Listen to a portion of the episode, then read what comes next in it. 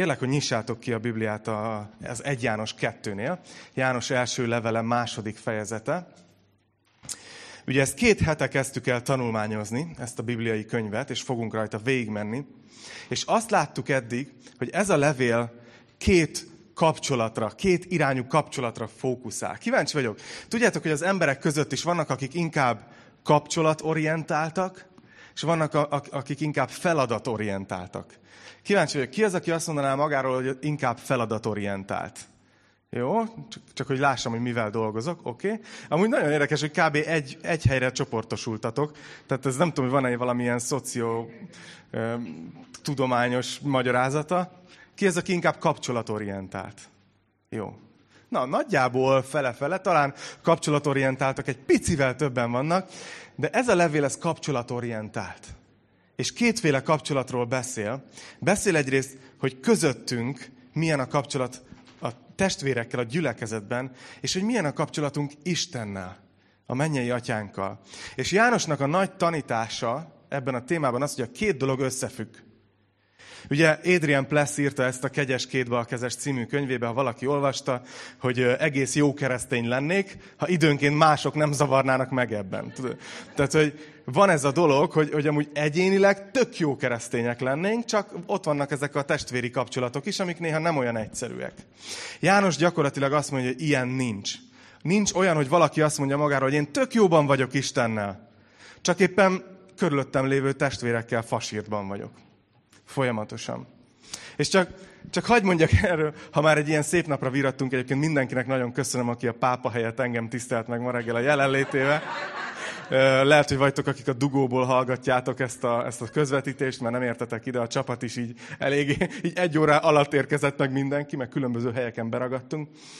De egyébként elgondolkoztatott ez a, ez a kongresszus, ami most történik Budapesten, olyan szempontból, hogy hogy, hogy olyan sok negatívat hallottam az elmúlt két héten, így keresztényektől, protestánsoktól erről a, erre a kongresszusra. Meg hogy, meg hogy a pápa miért okoz ilyen dugót, meg miért. És hogy csak úgy szeretném úgy finoman mondani nektek, hogy amúgy lehet, hogy másik klubban játszunk, de ugyanazban az országért. Ugyanazért az országért. Tehát, hogy egy, egy csapat vagyunk.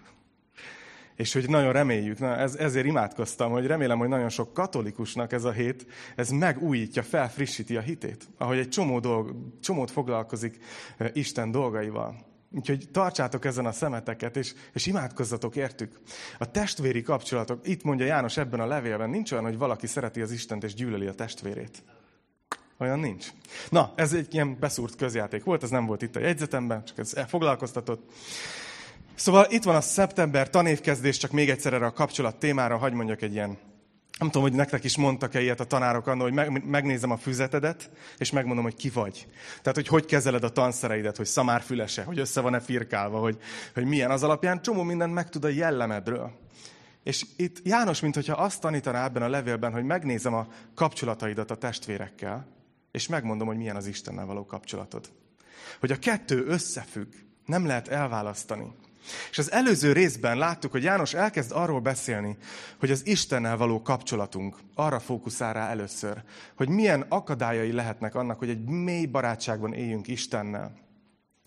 És az első ilyen akadály, amiről beszéltünk múlt héten kimerítően, az a bűnhöz való egészségtelen hozzáállás. Ugye? Azt mondjuk, hogy ez az egyik dolog, ami akadályozhat minket az Istennel való kapcsolatban. Hogyha a bűnhöz egészségtelenül állunk hozzá, akár úgy, hogy takargatjuk és képmutatunk, és azt mondjuk, hogy köszi, itt minden rendben van, és a sötétségben vagyunk, nem vállaljuk fel önmagunkat, tehát, tehát egy tagadásban élünk, ez az egyik egészségtelen hozzáállás, de egy másik, ha bagatelizáljuk, hogy igen, van bűnöm, de hát ezért van a kegyelem, hát tudod, és hogy átmegyünk abba, hogy nem tekintjük súlyos dolognak a bűnt. És mind a kettő el tud választani Istentől, meg tudja akadályozni a kapcsolatunkat vele. És ma János egy újabb akadályról fog beszélni.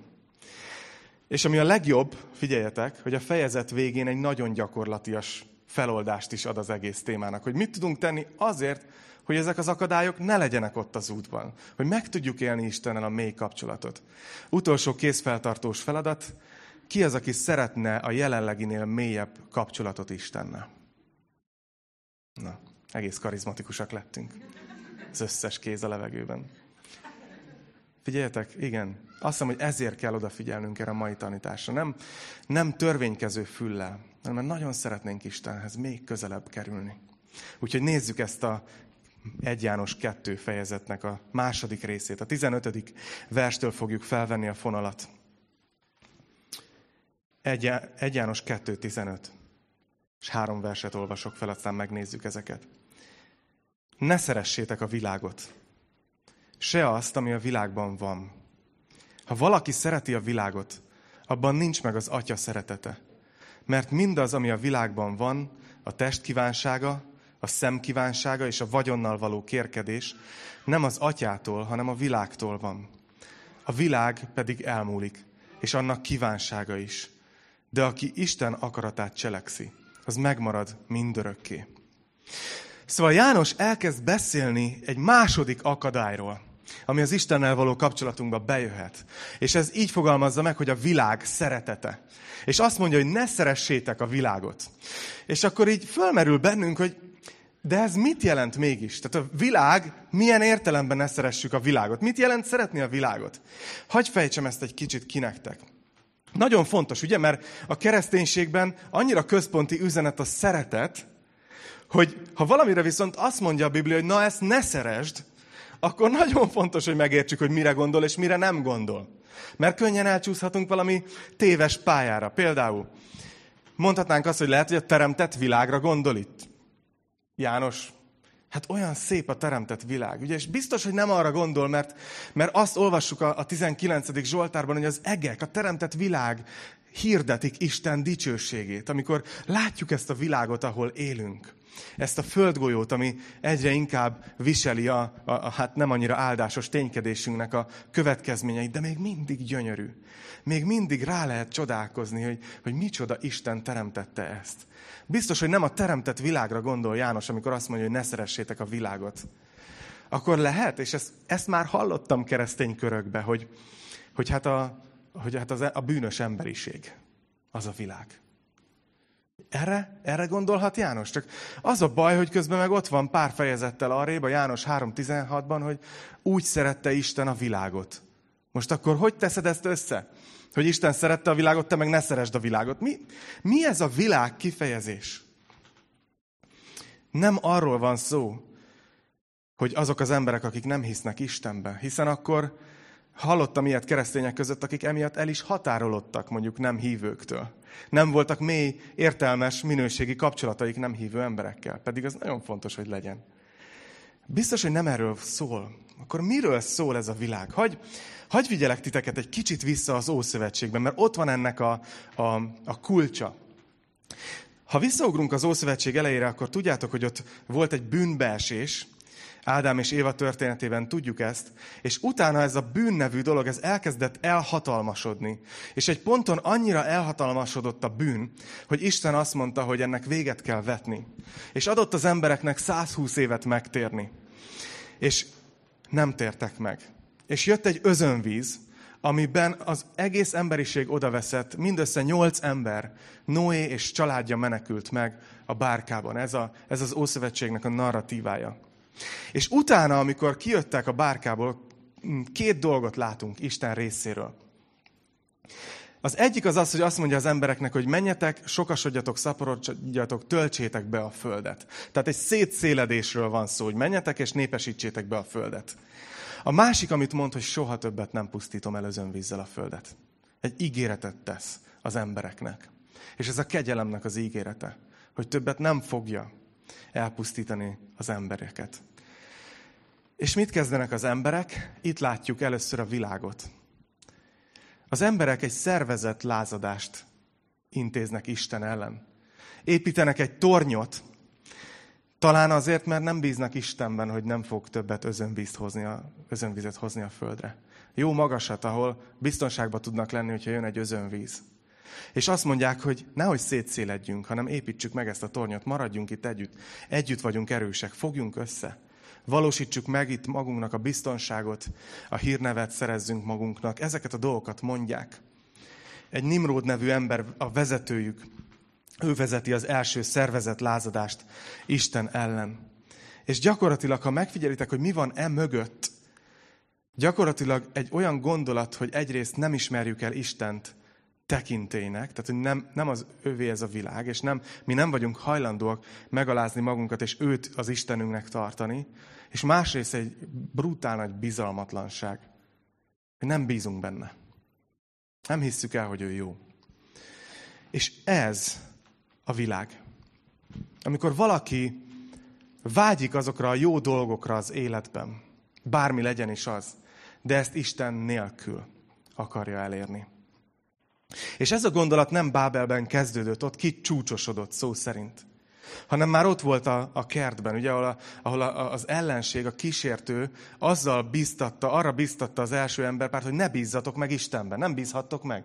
Azt is mondta, és csak félti, hogy olyanok lesztek, mint ő. Azért akarja, hogy ne egyetek. Egy bizalmatlanságot ültetett el benne, és arra biztatta az első emberpárt, hogy vegyétek a kezetekbe a saját életeteket, és majd ti tudjátok, hogy mi a jó és mi a rossz, és ti hoztok döntéseket, és majd ti intézitek az életeteket.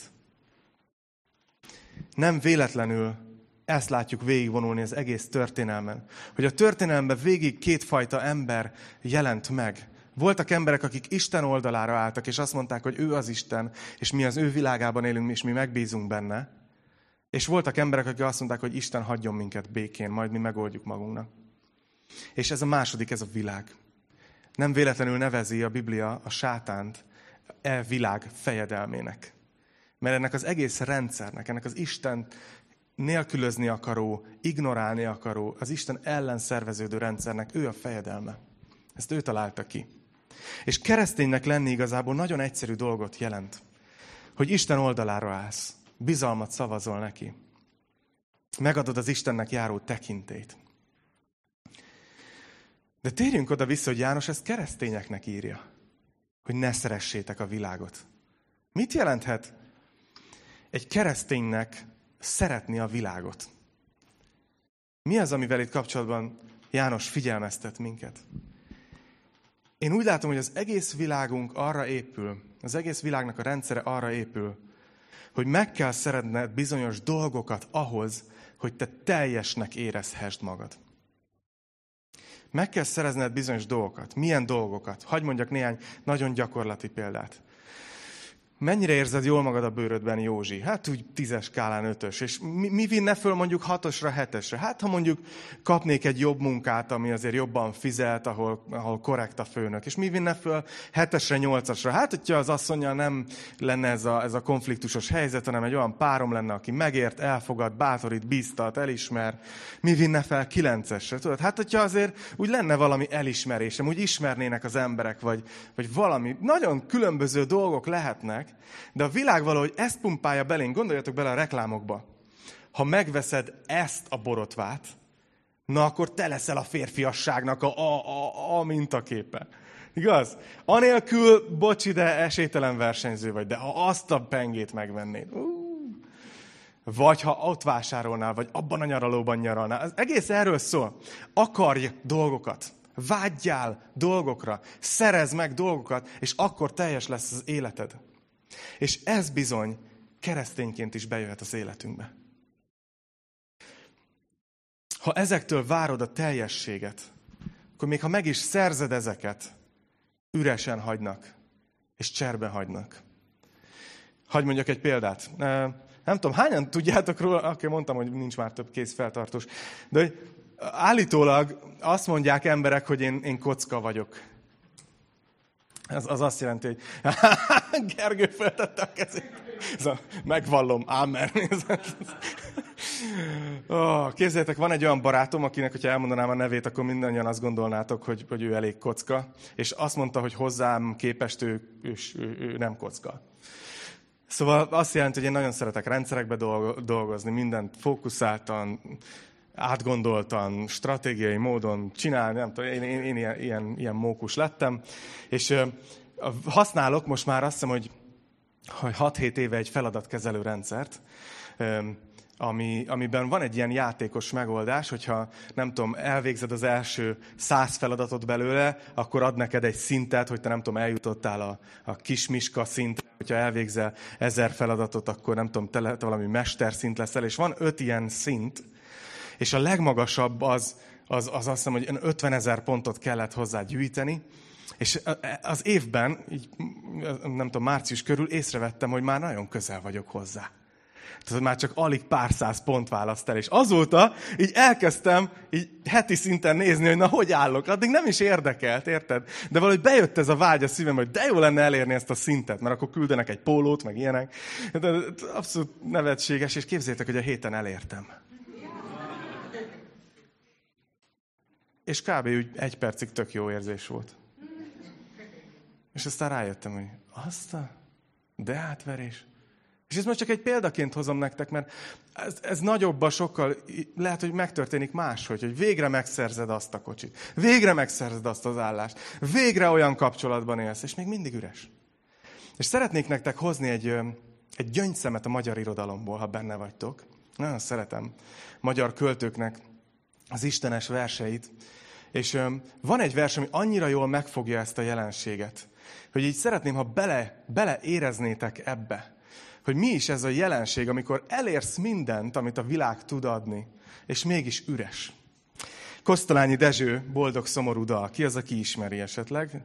Jó, vagytok páran, többiek is föltesztek, mert kötelező volt, szóval. Ja.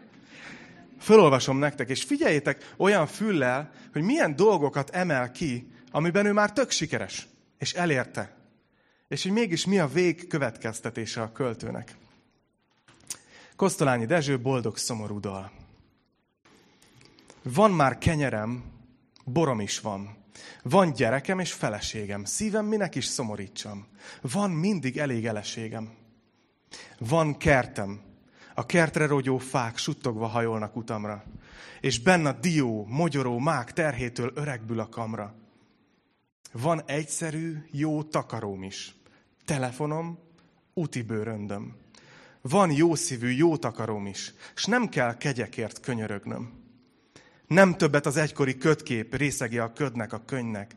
Ha néha magam köszönök még, már sokszor előre köszönnek. Van villanyom, izzik a villany. Tárcám van igaz színezüstből. Tollam, ceruzám vígan illan, szájamban öreg pipa füstöl. Fürdő van, üdíteni testem, lany a beteg idegemnek. Ha járok a bús Budapesten, nem tudnak egész idegennek. Mit eldalolok, az a bánat könnyekbe borít, nem egy orcát. És énekes, ifjú fiának vall engem a vén Magyarország. De néha megállok az éjjen. Gyötrődve, halálba hanyatlón. Úgy ásom a kincset a mélyen, a kincset, a régit, a padlón. Mint lázbeteg, aki feleszmél, álmát hüvelyezve zavartan. Kezem kotorázva, kotorázva keresgél, hogy jaj, valaha mit akartam. Mert nincs meg a kincs, amire vágytam. A kincs, amiért porig égtem. Itthon vagyok, itt a világban, és már nem vagyok otthon az égben. Szóval nem tudom, hogy nektek is tetszik-e, nekem ez az egyik kedvenc versem, mert annyira gyönyörűen lehozza ezeket a dolgokat. Ugye kiemeli, hogy, hogy milyen tárgyai vannak, milyen dolgok, amik kényelmesebbé teszik az életét.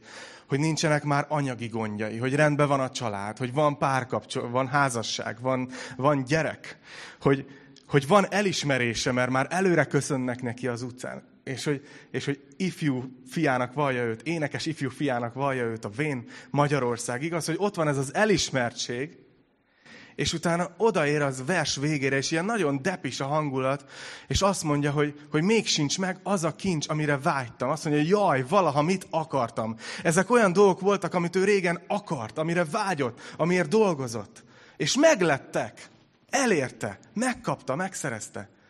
És, nem, és mégsem, mégsem teljes.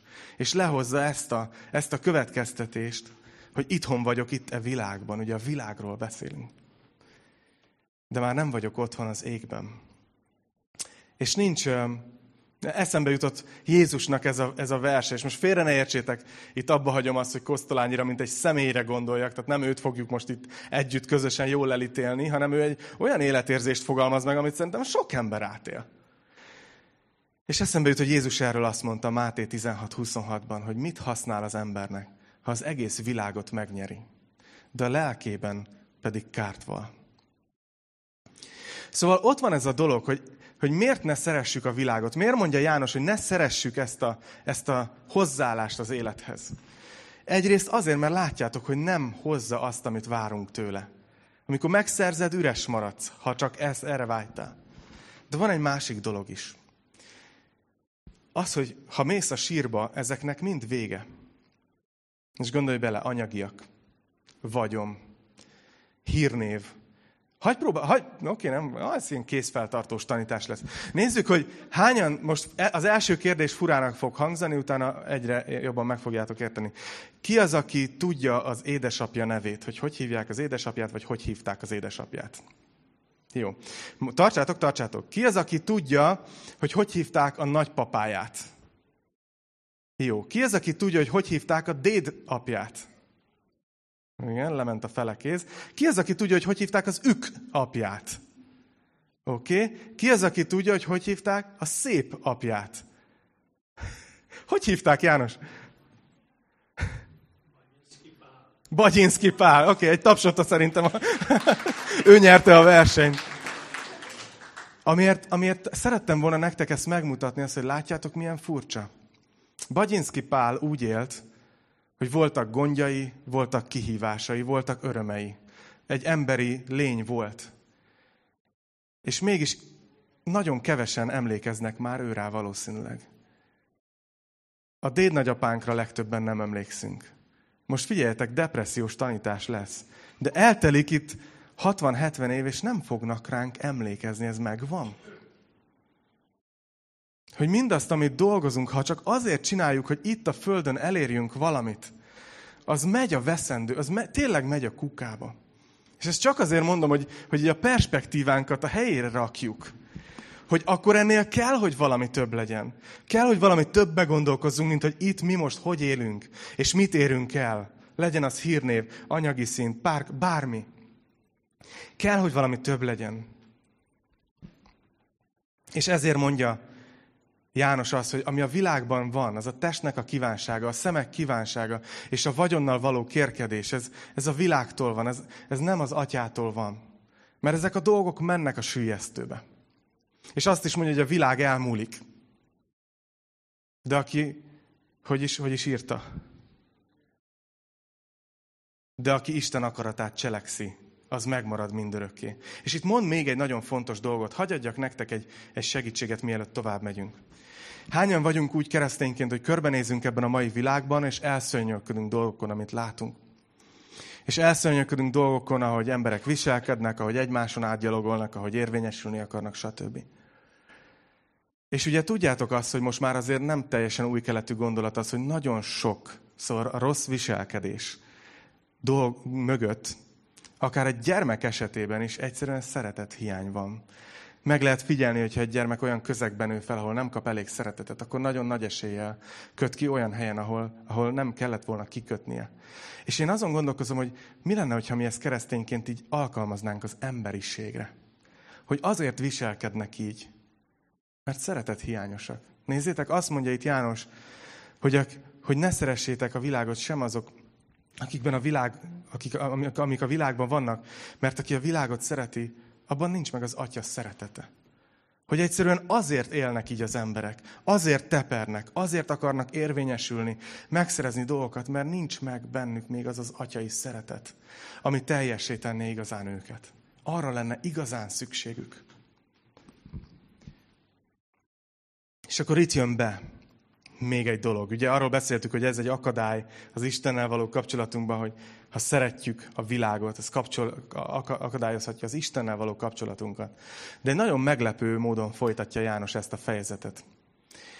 A vallásosságról fog beszélni, és kiderül az, hogy még a vallásosság is tud a világ része lenni. Ennek a világ rendszernek a része lenni. Nézzétek! 18. vers. Gyermekeim, itt az utolsó óra. És amint hallottátok, hogy Antikrisztus jön, és íme most sok Antikrisztus jelent meg, ebből tudjuk, hogy itt az utolsó óra. Közülünk indultak el, de nem voltak közülünk valók. Mert ha közülünk valók lettek volna, megmaradtak volna közöttünk. De nyilvánvalóvá kellett lennie, hogy nem mind közülünk valók. János azt mondja itt a, ez ennek a gyülekezetnek, és ne felejtsétek el, hogy ez egy olyan gyülekezet volt, ahol széthúzás volt, mert ott voltak ezek a doketista tévtanítók, akik azt tanították, hogy lehet büntelenül élni, hogyha, hogyha elfogadod az ő gondolatrendszerüket, eljutsz erre a különleges tudásra, amit ők birtokolnak. És nekik ír, és azt mondja, hogy figyeljetek, az utolsó óra van hogy Jézus visszajövetele közel van. És mai napig abban, gondoljátok, ha 2000 éve János azt írta, hogy az utolsó órában vagyunk, akkor most lehet, hogy így az utolsó pár percben, vagy az utolsó pár másodpercben vagyunk a világ történelemben. És ezt mondja nekik, hogy legyen egy ilyen perspektívátok, és hogy tudjátok, hogy az utolsó időnek az egyik jellemzője, hogy jön Antikrisztus. És ez az Antikrisztus, na ez egy ijesztő figura, ez megihlette még a nem keresztény alkotókat is, filmeseket, költőket, zeneszámokban előkerül ez a gondolat. Az Antikrisztus valami nagyon ijesztő, rémisztő, nem tudom, ilyen tetoválás a homlokán, és szarvai vannak, és vörösen izzik a szeme, valahogy sokszor így képzelik el. Az Antikrisztus egy bibliai szereplő, aki valóban el fog jönni az idők végén. De János itt egy nagyon érdekes dolgot mond, hogy de már sok Antikrisztus támad most is. Mire gondol? Mire gondol? Mit jelent egyáltalán ez a szó, hogy antikrisztus? Az anti szó, amellett, hogy van egy-két ilyen barátom, de ugye nem ő rájuk vonatkozik ez a profécia, hanem az anti az két dolgot is jelenthet. Jelentheti azt, hogy a Krisztus elé téve, hogy Krisztus ellen, tehát hogy antikrisztus, Krisztus ellen munkálkodó valaki. De azt is jelentheti, hogy Krisztust helyettesítő. Krisztus helyett. És gyakorlatilag János arra mutat itt rá, hogy ebben a gyülekezetben voltak ezek a tévtanítók, akik aztán ki is váltak a gyűliből, mindjárt még, még beszél róluk, és azt mondja, hogy a, ezzel a tanítással, hogy te, ha megismered az ő titkos tudásukat, akkor tudsz büntelenül élni, gyakorlatilag egy antikrisztusi gondolkozást képviselnek, mert nem arra terelik az embereket, hogy neked Krisztusra van szükséged, hanem a mi tudásunkra van szükséged, amit mi tudunk neked adni. Tehát egy Krisztus helyettes, egy Krisztus pótlék az, amit csinálnak. És azt mondja róla, róluk, hogy közülünk indultak el, de nem voltak közülünk valók, mert ha közülünk valók lettek volna, megmaradtak volna közöttünk, de nyilvánvalóvá kellett lennie, hogy nem mind közülünk valók. Azt mondja gyakorlatilag, hogy ezek az emberek hátat fordítottak a kereszténységnek, hátat fordítottak a keresztény közösségnek, mert egy Krisztus pótlékra mentek rá. És akkor itt jön viszont az, hogy ez a hamis vallásosság, ami még mindig a világnak a része, mert te szerzed meg magadnak a státuszodat. Mi az alternatíva? Engedjétek, hogy ezek a következő versek nagyon mélyen a szívetekbe ivódjanak. Azt mondja a 20. vers, itt a gyülekezetnek beszél. Miután beszélt a tévtanítókról, azt mondja, hogy titeket azonban. Azt kent föl, aki szent, és ezt tudjátok is minnyájan. Nem azért írtam nektek, mintha nem tudnátok az igazságot, hanem azért, mert tudjátok azt. És mivel tudjátok, hogy semmiféle hazugság nem származhat az igazságból. Ki a hazug, ha nem az, aki tagadja, hogy Jézus a Krisztus. Ez az Antikrisztus, aki tagadja az atyát és a fiút. Aki tagadja a fiút, azért nem lehet az atya sem. Aki vallja a fiút, azért az atya is. Szóval János itt felhívja a figyelmet arra a hazugságra, amit ezek a tévtanítók terjesztettek. Ugye azt tanították, hogy Jézus nem jelent meg testben és helyette adtak egy pótlékot az embereknek. És azt mondja János, hogy ez hazugság. De így ránéz a gyülekezetre, és azt mondja, hogy ti viszont tudjátok az igazságot. És ezért írom ezt nektek, hogy akié a fiú, azé az atya is. Ti hisztek Jézusba, ragaszkodtok hozzá, úgyhogy tiétek Isten. Van kapcsolatotok az atyával. És nézzétek, hogy mit tanácsol nekik. Azt mondja, hogy amit tehát ti kezdettől fogva hallottatok, az maradjon meg bennetek. Ha megmarad bennetek az, amit kezdettől fogva hallottatok, akkor megmaradtok ti is a fiúban és az atyában. Az az ígéret pedig, amelyet ő maga ígért nekünk, az örök élet. Ezt azokról írtam nektek, akik megtévesztenek titeket. De bennetek megmarad a megkenetés olaja. amelyet tőle kaptatok, ezért nincs szükségetek arra, hogy valaki tanítson titeket, hanem amint a megkenetés olaja, amely igaz és nem hazugság, megtanít titeket mindenre, és amint meg is tanított titeket, úgy maradjatok meg ő benne. Itt János egy nagyon gyakorlatias tanácsot ad arra, itt nekünk is, itt Kistarcsán 2021-ben, hogy hogyan tudunk megmaradni az igazságban. Hogy hogyan tudjuk felvértezni magunkat, hogy, hogyha jön valamilyen, lehet, hogy nem doketista tévtanítás, hanem valami más, akkor hogy tudunk nem elmenni a málnásba, hanem megmaradni az igazságban. És nézzétek, az első dolog, amit mond nekik, az az, hogy ott van bennetek a megkenetés olaja. Miről, miről beszél? Mi ez a megkenetés olaja? Azt mondja, hogy aki elvezet titeket az igazságra. Ú, ez ismerős. Ezt Jézus a Szentlélekről mondta, mielőtt elment. A Szentlélek az a, az a kenet. Lehet, hogy ez így furán hangzik a mai modern világunkban.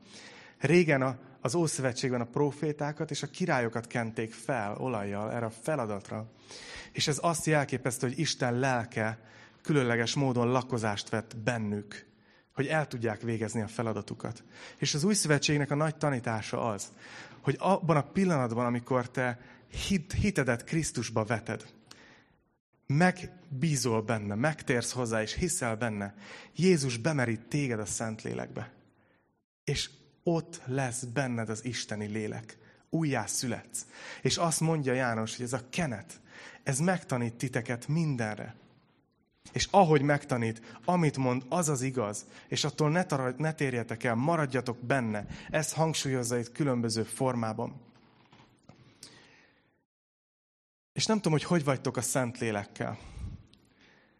De nagyon fontos szerepe van a, a keresztény életünkben hogy néha üljetek csak egyszerűen le, és ahelyett, hogy elkezdenétek úgy imádkozni, hogy így mondjátok egymás után a szavakat és a mondatokat, és kikerekíteni valami elfogadható imádságot, próbáljátok meg csak, hogy ültök Isten jelenlétébe, és, és, e, és engeditek, hogy a Szentlélek megérintse a szíveteket, hogy, hogy így jelezzen, hú, milyen, milyen illusztrációt hozzak, csak ilyen nagyon rossz illusztrációk jutnak eszembe, de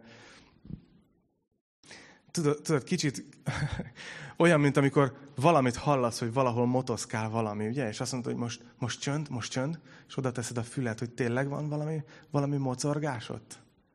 És hogy általában ez inkább valami rákcsálóra vonatkozik, vagy ilyesmi. Azért mondom, hogy nem jó példa. De mégis valami ilyesmi, hogy a Szentlélek ott van bennünk, de néha el kell, el kell csöndesednünk, hogy így, hogy így odahajtsuk a fülünket, hogy, hogy mit mondasz. Így ráfigyeljünk. És azt mondja János, hogy ráfigyeljetek, mert ő, ő megtanít titeket mindenre. Mond még egy dolgot itt, ami nagyon gyakorlatias. Hogy honnan tudod, hogy abban maradsz, amit tanítottak neked a kezdetben, ami kezdettől fogva hallottatok. Azért nehéz, mert ugye akkor az apostoli korban éltünk, éltek, és ezért az apostolok tiszta evangéliumot hirdettek, tehát ők még könnyen mondták azt, hogy ahogy a legelején hallottátok tőlünk, az az igaz. Most nekünk ez nagyon nehéz, mert nagyon sokféle gyülekezet van, sokféle tanítás, és, és lehet, hogy valamiben fel is nőttél, ami nem is az, amit az apostolok tanítottak. Tehát, hogy nagyon nehéz, hogy honnan tudod meg azt, hogy te az igazságban vagy. És nagyon egyszerűen összefoglalja János. Azt mondja, hogy, hogy az ígéret, amit ő maga ígért nekünk, az az örök élet. Ebben annyi minden van ebben a mondatban. Ebben a mondatban ott van az evangélium. Ott van az, hogy, hogy amúgy nem lenne örök életünk. De ott van benne az, hogy Isten megígérte, hogy ő örök életet ad azoknak, akik benne hisznek. Ott van a lényeg. És ezt nagyon fontos szem előtt tartanunk. És hagyd mondjak még egy dolgot, mielőtt befejezzük a, a résznek a felolvasását. Hogy még egy dolog, hogy, hogy azt mondja, hogy maradjatok meg ebben. És itt van egy vers, ami, amit már, amiről már hallottam furcsa beszélgetéseket. Vannak, akik fogják ezt a verset, itt a 27. verset, azt mondja, hogy bennetek megmarad a megkenetés olaja, amelyet tőle kaptatok, ezért nincs szükségetek arra, hogy valaki tanítson titeket. És vannak, akik azt mondják, hogy na, lám, itt van az, hogy, hogy itt nem, kell, nem, kell, nem, kell, nem kellenek ide tanítók, meg pásztorok, meg mit tudom én, meg semmi nem kell, hanem hát itt van a Szentlélek, és majd ő megtanít minket. Szóval csak azért necces, mert hogy ezt egy levélben olvassuk, ahol János, aki az efézusi lelki, lelkipásztor volt, ír a gyülekezeteknek. Tehát, hogy, tehát, hogy valami, valami nem stimmel. De mit jelent ez? Hogy, hogy ne, nincs szükségetek arra, hogy valaki tanítson titeket.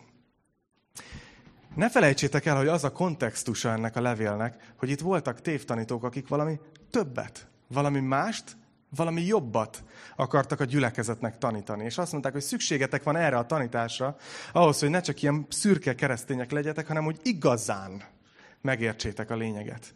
És erre mondja János, hogy nincs szükségetek ilyen senkire, hogy valaki jöjjön, és valami extrát, valami újat, valami különlegeset tanítson nektek. A keresztény gyülekezetekben a tanítás az igazából azoknak tanítás, akik még újak. De ez nem azt jelenti, hogy amikor én már nem vagyok új, akkor nincs rá szükségem. Én magam is nagyon szeretek egyébként beülni és hallgatni. Minden héten meghallgatok valaki mást, hogy ne csak magamat hallgassam. Azért, mert amikor nem vagyunk már újak, akkor a tanítás az nekünk emlékeztetés. És erre viszont nagyon nagy szükségünk van. Hagy mutassam meg nektek a, a, ezt két versben. Filippi 3.1-ben Pálapostól írja ezt. Nézzétek, keresztényeknek, hogy egyébként pedig testvéreim, örüljetek az Úrban, hogy ugyanazt írjam nektek, az engem nem fáraszt. Titeket viszont megerősít. Tehát Pál így gondolt a saját szolgálatára, amikor a gyülekezetnek írt, hogy azt mondja, hogy, hogy igazából ugyanazt írom le, amit már elmondtam nektek, amikor ott voltam. De ez engem nem fáraszt, hogy ismételjem, mert titeket megerősít.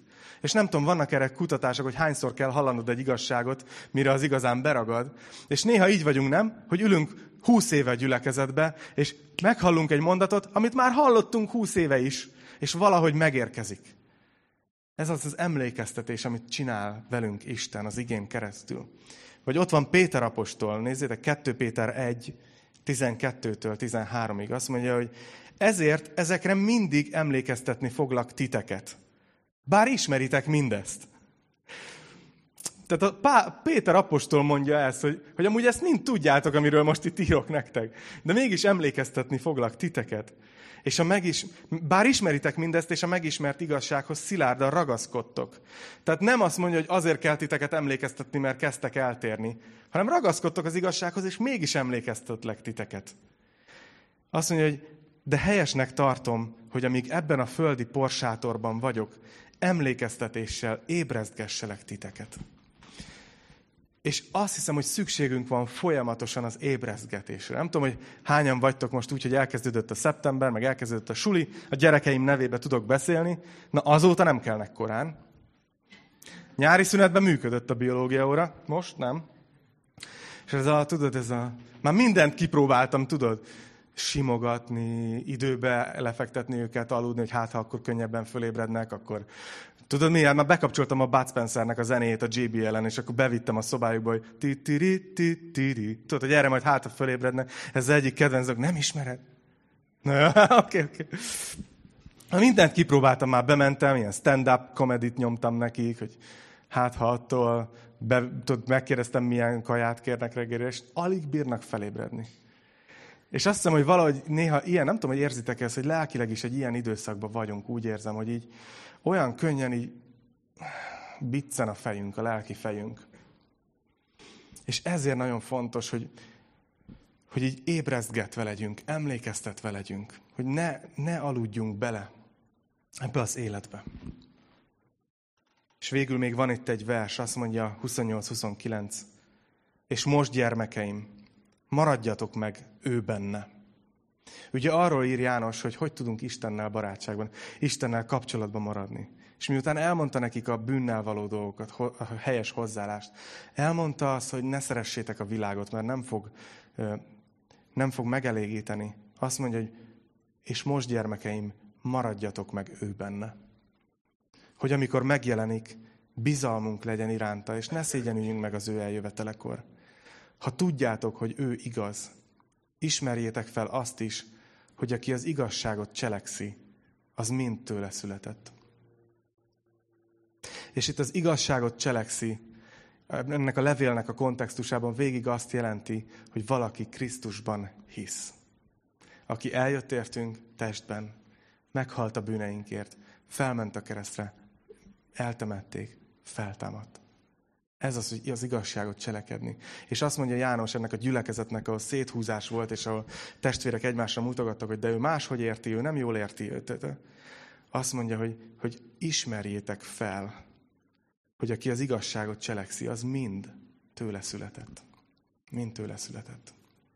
Szóval ezt tanítja. És még hagy hozzak ide egy verset a János evangéliumából, hogy azt mondja, hogy, hogy maradjatok meg ő benne. Nagyon hasonló szavak, mint amit a János 15-ben mond Jézus. Ugye azt mondja ott a, a szőlőtőhöz hasonlítja a keresztény életet. És azt mondja, hogy, hogy maradjatok meg én bennem, és én ti bennetek. Ahogyan a szőlővesző nem teremhet gyümölcsöt magától. Ez a maga, magattól gyümölcsöt teremni, na ez a világnak a projektje. Próbáld meg magadtól megteremteni azokat a dolgokat, a boldogságodat, elérni a te erőfeszítéseddel. De azt mondja Jézus, hogy a szőlőtő, az nem, a szőlővesző nem teremhet gyümölcsöt magától, ha nem marad a szőlőtőn. Úgy ti sem, ha nem maradtok én bennem. Én vagyok a szőlőtő, ti a szőlőveszők. Aki én bennem marad, és én ő benne, az terem sok gyümölcsöt. Mert nélkülem semmit nem tudtok cselekedni. Emlékeztek még a kosztolányi versnek a végére? Hogy azt mondta a végén, hogy nincs meg a kincs, amire vágytam. A kincs, és ez annyira fájdalmas ez a sor, hogy, hogy a kincs, amiért porig égtem. hogy, hogy valamiért ő, ő, ő, ő odarakott mindent. Feláldozott mindent, hogy ezt megszerezze. És azt mondja, hogy nincs meg.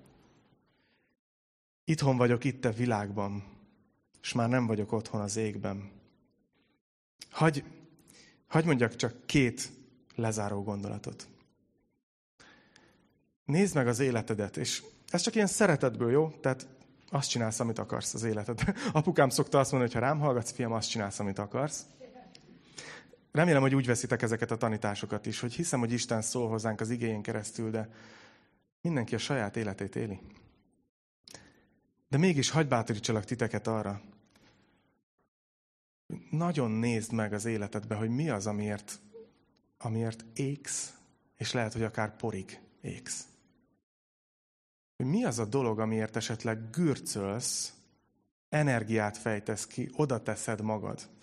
Mert nincs azzal semmi baj, kivéve, ha Isten nélkül és Isten helyett gürcölsz azért a dologért, mert attól a dologtól várod azt, hogy majd teljes lesz az élet. Hogy ne égjetek porig ilyen dolgokért. Egyébként érdekes, hogy hogy rárímel arra, hogy mennyire nagy jelenség ma a kiégés. Ja. Vigyázzatok magatokra. A másik pedig, pont itt a versből kifolyólag, azt a címet adtam a, a tanításnak, hogy csak fél lábbal a földön. Ugye ma azt mondják, hogy egy emberre, aki ilyen racionális és jól gondolkozik, és megbízható, arra azt szoktuk mondani, hogy két lábbal áll a földön. És azt hiszem, hogy a keresztények amúgy ilyen furabogarak, azt írtam nektek a beharangozóban is, hogy, hogy kicsit, né, ugye mi, egy, mi fél lábbal egy másik világban élünk. És azt hiszem, hogy erre valahogy figyelnünk is kell erre az egyensúlyra, hogy, hogy az sem jó, hogyha teljesen már a mennybe van mindkét lábunk, és ezért nem is vagyunk hatással itt a körülöttünk élő emberekre, már nem is foglalkozunk azzal, mert Jézus is azt kérte, hogy nem azt kérem, hogy vedd ki őket a világból, hanem hogy tartsd meg őket a világban. De nagyon vigyázzatok arra is, hogy nehogy két lábbal a földön álljatok, hanem egyik itt, másik ott. És azt hiszem, hogy ebben segít nekünk az úrvacsora hétről hétre.